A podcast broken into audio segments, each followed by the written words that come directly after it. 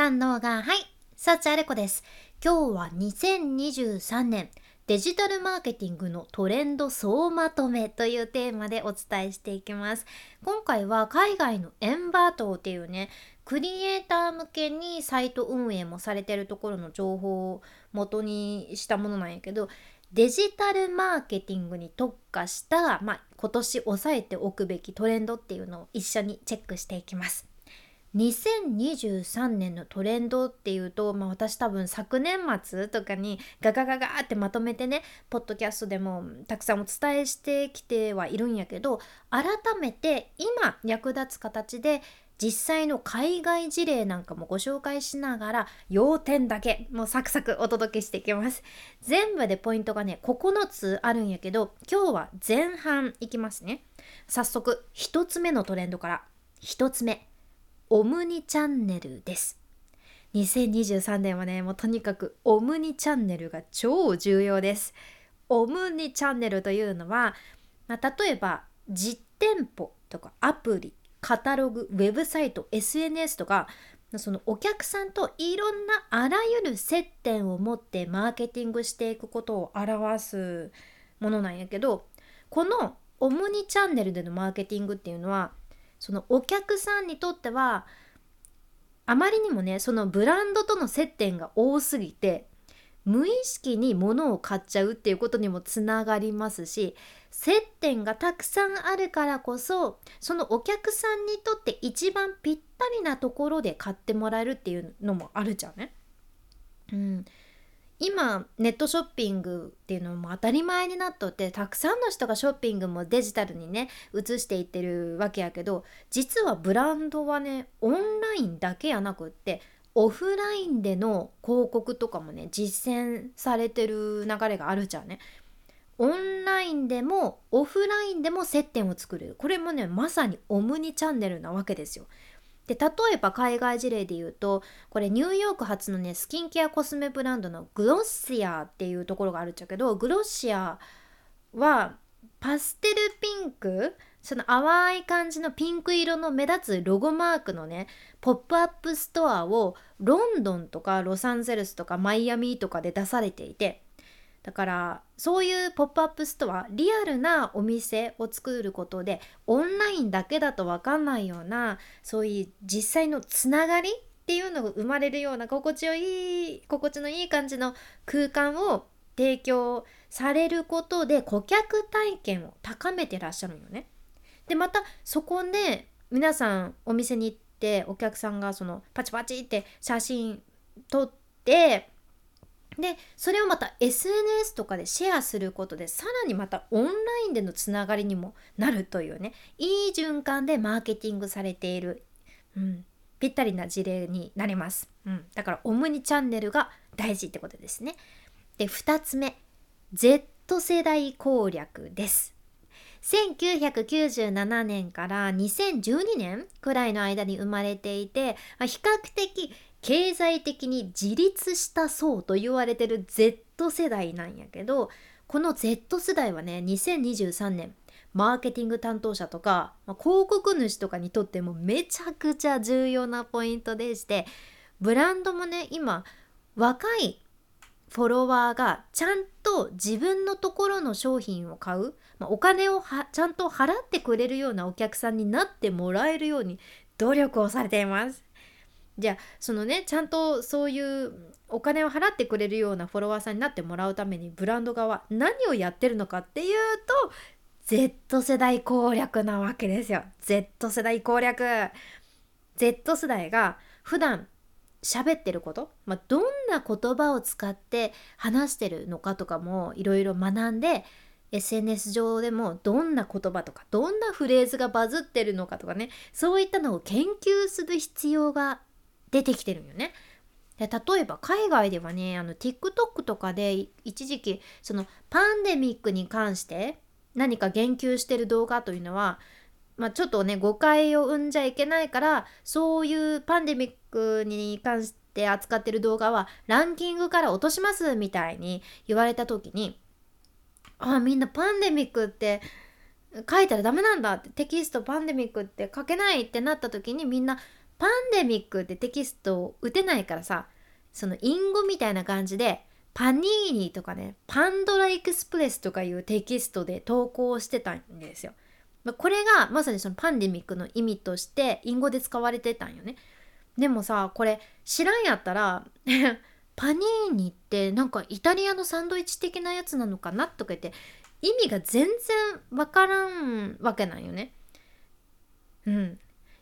今もうあのパンドラエクスプレスだよなとかテキストでは書いてあるんだけどこれパンデミックそのコロナ禍っていうのが分かんなかったらパンドラエクスプレスの中ってどういう意味だろうみたいな 感じに全然意味が分かんないわけですよ。まあこれは日本でもよくあることかもしれん。多分さなんかもう佐藤さんしか勝たんとかね若い子が言った時にこれをこの言葉を知らん人からしたら佐藤さんしか勝たんって。佐藤さんは戦に行ったのかしら？みたいな感じで。何か大事な勝ち負けがあるの？みたいなね。もう意味わかりませんってことになるわけですよ。だからやっぱりその若者言葉も知っておくのって大事ですよね。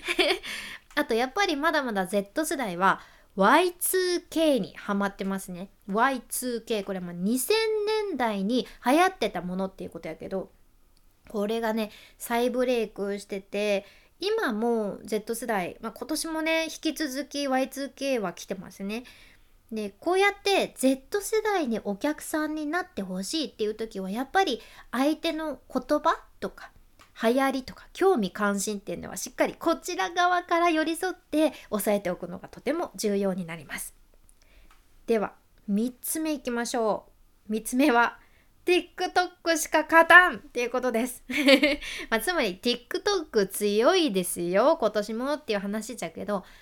まあでもアメリカでね TikTok が禁止されるかもしれないっていうニュースとかもね出てきてるからどうかなどうなるかなとは思いますが今のところやっぱりね TikTok は強いんですよ。もうただの SNS とかただのエンタメっていうよりは検索エンジンとして利用されるようになってきてるから強いんですよね。これ Google によりますと18歳から24歳の40%が TikTok を情報源として利用してるっていうことが分かってるんですね。そうですかと。そうなんですよ。TikTok を情報源に考えてらっしゃる方も結構いらっしゃるんやけどじゃあなんでそんなねみんな使ってんのって話で。一つは TikTok のアルゴリズムがそのユーザーの興味に最適化してるっていうことですね。ちゃんとその人の興味関心にぴったりなのをバチンとおすすめしてくれるアルゴリズムがあるから強い。あとは TikTok のユーザーが作ってる動画っていうのがやっぱり新しい感じがするし本人が登場してるものが多いし生の情報というのは強いんですよね。うんやけん2023年 TikTok というのはもうますます重要なデジタルマーケティングスキルになるよっていうのは海外でも言われています。4つ目いきます。4つ目は CX です。CX というのは、まあ、最近このポッドキャストでも取り上げることが多いあれですね。あれ、カスタマーエクスペリエンスです。まあ、つまり、顧客体験のことですね。CX は顧客体験。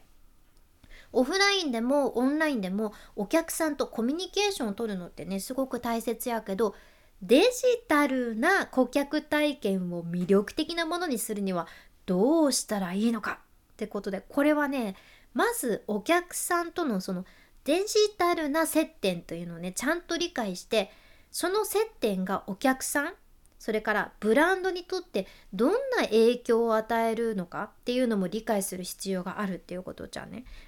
例えば海外の調査でウェブサイトとかアプリでの体験がそのブランドをおすすめするかどうかのめちゃくちゃ重要な要素になりますというのをね顧客の65%以上が回答されてるそうなんよね。だからそのサイトとかアプリでの体験がめっちゃ重要な要素になってるわけですよ。だけ魅力的な顧客体験を提供するために今ブランドとかはやっぱりデジタルとリアルのギャップをね埋めようと工夫されてるんです。で例えば海外事例で言うと IKEA とかね IKEA が出されてる IKEA プレイスっていうアプリがあるんだけどこのアプリでは AR 技術を使ってその IKEA の店舗を訪れる前に IKEA の商品がね自分の部屋とかにフィットするかどうかねピピってチェックできるようになってるんね。これってさやっぱり買った後の後悔とかも断然減らせるしいや普通になんか IKEA マジすごいやんってなって IKEA での体験価値が上がるわけですよ。だけまあ、とにかく素晴らしいデジタル顧客体験というのがねこれはね今年もキーポイントになっています。では5つ目5つ目は透明性です。これも、まあ、このポッドキャストでももう2年前とかからも含めてねどんだけ言ってきたことかという感じやけどやっぱりねこれからは透明性なんですね。2023年消費者はもうねこれまで以上に有言実行でありなさいよというのがねもっともっともっともっと重視していく流れなんですよ。でこれ海外のリサーチでも分かってるのが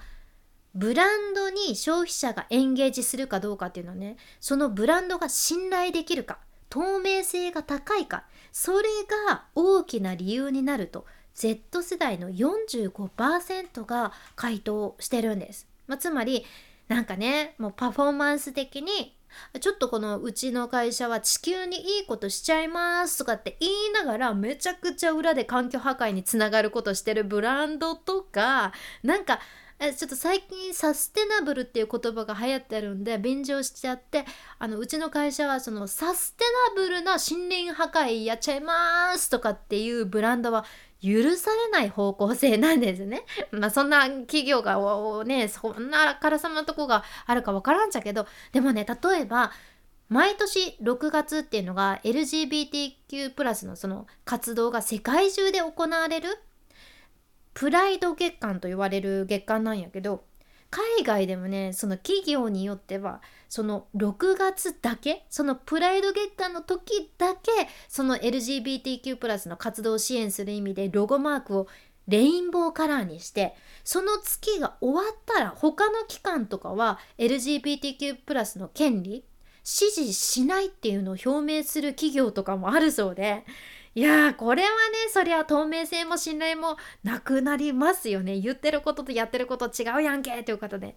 やけ企業のマーケティング担当者も、まあ、特に SNS を最大限に活用して企業のミッションとか価値観とか従業員のストーリーをねちゃんとみんなに伝えていく必要があるっていうことです。であと例えばねもう一つ海外事例挙げると Figma っていうねデザインツールの会社があるっちゃけどそこがねその一般人が Figma のこと好きで SNS 投稿してる感じだと思ってたらなんとなんとその正体っていうのが Figma の正社員だったっていうこととかが判明していて海外でね。だからねファンは怒り浸透みたいなことがあってるんですよね。正社員なのに一般人に扮して投稿してた感じでね。だから今普通に嘘つきなさんなよっていう話なんやけどこういったことはもうお客さんの信頼を得られない形になるので NG ってことですね。とにかく SNS でもフォロワーさんにとって価値っていうのを第一に考えてフォロワーさんたちが日頃から使う言葉で発信してちゃんと本当のことを発信して信頼を築くというのが重要ですね。うん、ってことで2023年のデジタルマーケティングのトレンドまとめ。1オムニチャンネル。2Z 世代攻略。3TikTok しか勝たん。4つ目 CX、まあ、顧客体験ですね。で5つ目透明性っていうことで。続きはまた明日シェアするのでお楽しみに。今日みたいな海外の最新情報これからもシェアしていくけん聞き逃さないように。フォローもしくは無料のサブスク登録のボタンそちらがフォローボタンになってますので今のうちに応援のためポチッとぜひ忘れずに押しておいてください。君に幸あれ。ではまた。博多弁の幸あれ子でした。